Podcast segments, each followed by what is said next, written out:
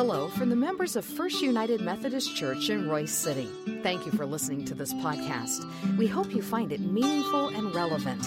You're invited to join us for worship anytime, and you can learn more about our worship options, location, and small group opportunities by visiting our website, fumcroysecity.org. Today, we hear from our pastor, Reverend Chris Everson.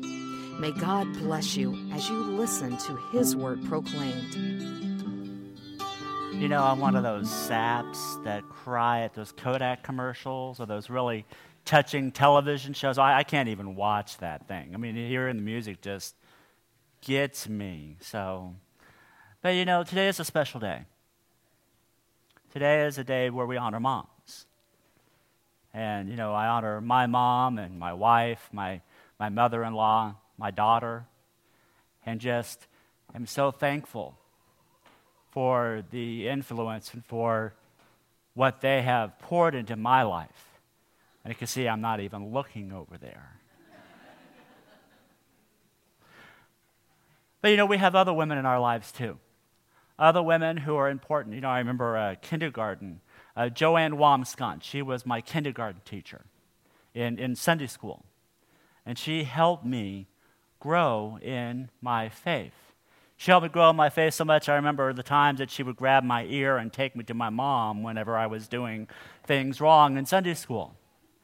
And it was Helen Yankee. Helen Yankee was uh, my seventh grade midweek teacher. And in my church, we had confirmation that lasted for two years. And uh, she took care of that first year of confirmation. And she was old. but she knew so much. And I learned from her. So, you know, today is a day that, that we honor them too. But today is also a hard day for some and we must remember them. Those who may have lost a child. Have a high school friend who just recently lost their daughter. And I know today is a hard day for her. And then for us who have lost our moms. But the good news, my friends, is that God gives us grace for those hard times. That God is able to move in and through our lives and give us great memories, give us those opportunities to know that we have been able to make a difference, or those people have poured into our, li- our, our lives and have made a difference for us. So we give thanks today. Would you please pray with me? Dear God, as we remember today, through all the joys and through all the sadness, through all the, the, the wonderings, through all the wants, through all the disappointments, we thank you for our moms. We thank you for those women in our lives who have poured into us. And we remember those who have sadness today. Give us and give everyone your grace so that we can feel your love, so that we may be strengthened. And we pray this in the name of the one who shows us perfect love, Jesus our Lord. Amen. you know, um, when you were growing up, you may have heard the phrase, once upon a time. That's a very popular phrase we have when we start telling stories. That phrase started about 1380, it started to appear in different forms throughout all of literature. One of my favorite musicals is Into the Woods. And in, in this musical, the very opening line read by the narrator is Once Upon a Time. And then you know that from that moment on, you are catapulted into a fabulous story a story of tragedy, a story of triumph, a story of sadness, a story of joy. But the thing about these once upon a time stories is that they end with a happy ending. There's a happily ever after. Now, our, our passage for this morning has a bit of a once upon a time moment in it. So, as we read from 1 Peter 2, verses 2 through 10, I want to see if you can catch where the writer says, once upon a time. So, hear the word of the Lord, and you can either follow along in your Bibles or the words will be up on the screen. Instead, like a newborn baby, desire the pure milk of the word. Nourished by it, you will grow into salvation, since you have tasted that the Lord is good. Now you are coming to him as a living stone. Even though the stone was rejected by humans, from God's perspective, it is chosen, valuable.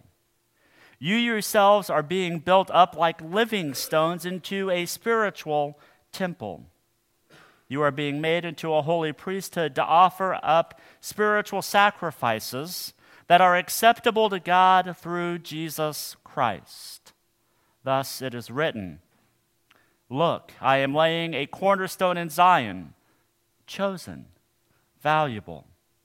The person who believes in him will never be shamed. So God honors you who believe. For those who refuse to believe, though the stone the builders tossed aside had become the capstone. This is a stone that makes people stumble and a rock that makes them fall. Because they refuse to believe in the word, they stumble. Indeed, this is the end to which they were appointed. But you are a chosen race, a royal priesthood, a holy nation, a people who are God's own possession. You have become this people so that you may speak of the wonderful acts of the one who called you out of darkness into his amazing light. Once you weren't a people, but now you are God's people. Once you hadn't received mercy, but now you have received mercy the word of God for the people of God. Thanks be to God. So, did you hear it? Did you hear the once upon a time written by First Peter? It was right there at the very end, wasn't it? Once you weren't a people, but now you are God's people. I love that promise.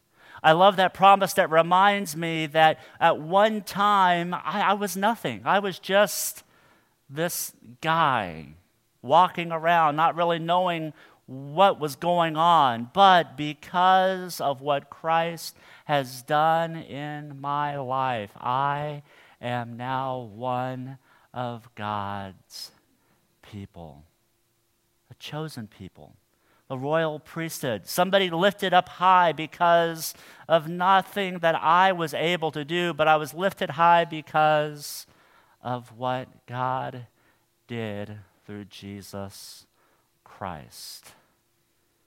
But just like every good story, we kind of have to back up a little bit to fully understand what's going on here, don't we? I think we have to back up at the beginning where it talked about Christ being the cornerstone. See, for, for the early church, Christ was central, Christ was the key. They used the word capstone or, or cornerstone. That meant that every single thing about the church was built upon the Christ. First Peter quotes scripture from Isaiah, the, Isaiah 28, where the prophet wrote, that the promise of God laying a foundation in Jerusalem, chosen and valuable. See, Jesus Christ was that promise given so long ago, but that promise lives inside of us each day.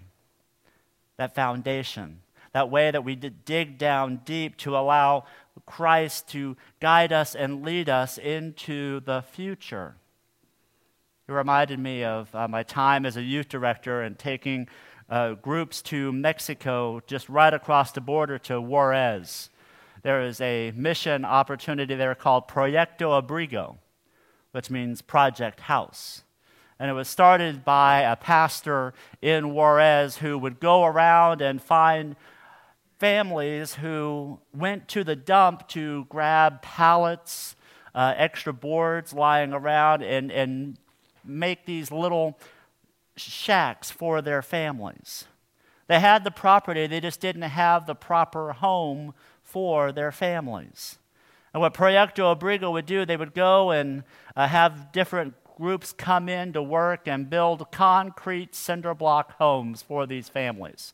Now, there are other mission trips out there that, that do this too, but they build wood frames. But the, the promise about the concrete cinder block home is that they won't burn down that they're, that they're nice and safe and secure if they are built correctly.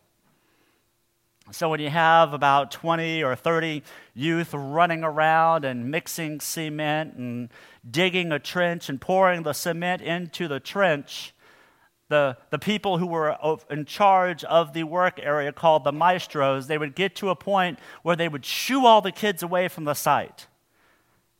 And the kids would sit there and look as the maestros would carefully take their time at each corner of the home to construct the cornerstone. Because if something were wrong with the corners of the house, it wouldn't stand.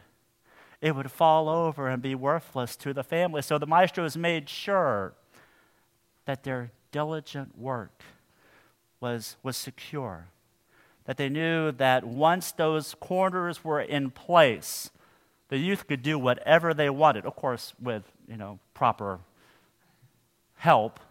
But the youth could lay any stone after that, and the house would be safe and secure.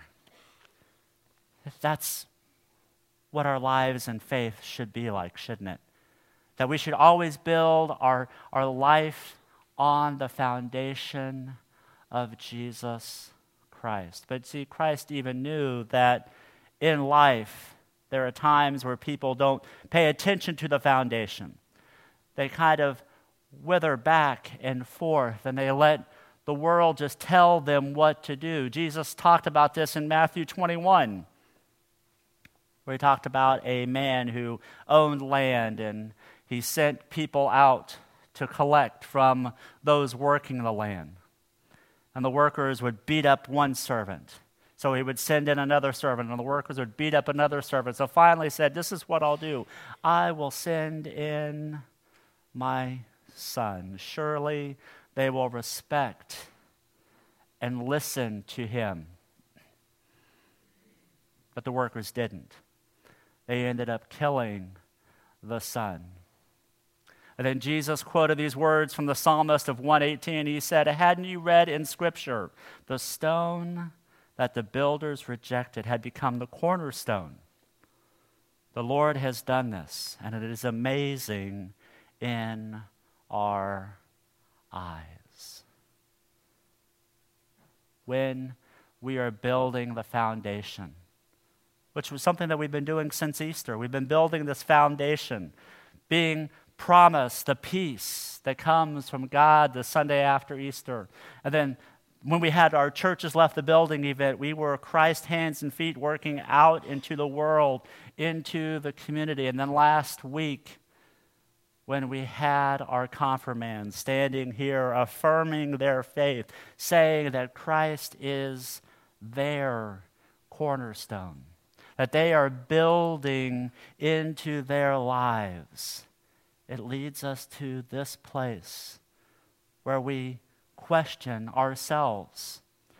Are we building our foundation on Christ? Are we building our foundation to let Christ in and through us so that we can be faithful to the call that He has placed on our lives? See, First Peter reminds us that we're just not individuals, we are living stones. We are to cry out the good news of God to the world around us. So remember who wrote this book? This book was written by Peter, who made that proclamation to Jesus when he asked, Who do people say that I am? Jesus said, Well, you are the Son of the living God. See, that's the proclamation we make. When we gather here together and when we go out and share God's love with others, we say that Christ is the Son of the living God.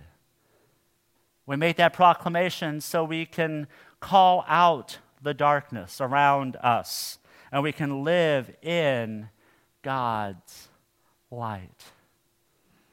One of my passages that I go to time and time again. It reminds me of how I am called not to live in darkness, but to, to call light into that darkness.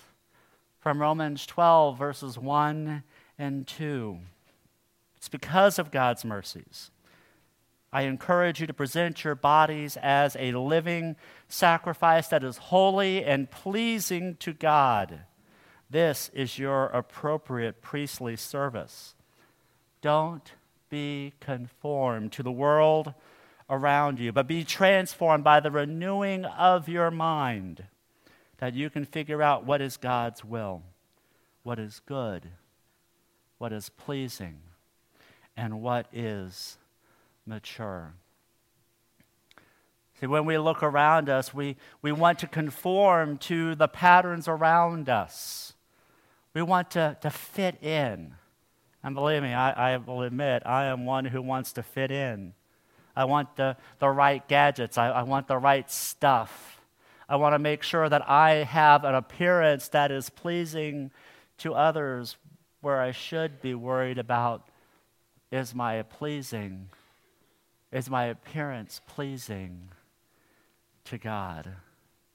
See, the promise that we have is that we are no longer just individuals roaming around the world, but we who claim Christ as our Lord and Savior, we are God's. And we have received God's mercy. I think one of the problems we have in our world today is that we treat God as a possession. We treat God as how do we have God help us out? How does God advance my life so I can be better at this or that? Shouldn't the question be, am I God's possession? Am I allowing God to move in my life to where I can hear the prompting of the Holy Spirit? That way, everything I say, everything that I do comes from God. Not so that I can feel myself boasted up, but so I can be a true disciple of what God is calling us to do. My friends, our call and our challenge is that when God speaks through us, we must be ready to listen, to hear God's true calling in our lives and allow God to work in us so that we can honor the tradition of our mothers, those ladies who are important to our lives, to those who have poured into us the love and grace of Jesus Christ so we can then pour it into others. Let us pray. Dear God, as we come to you, knowing that you have poured your life into us, help us to be those living stones that cry out your grace and mercy around us. Help us to not be conform to the world around us, but transform our lives so that we no longer live as we used to. So that once upon a time we can look back and see how you have, have changed us and have made us new. That has given us a hope and a future. So, God, we thank you for the love that you have shown us through those who are important to us. And we pray that your love shines through us. And it's in your name we pray. Amen.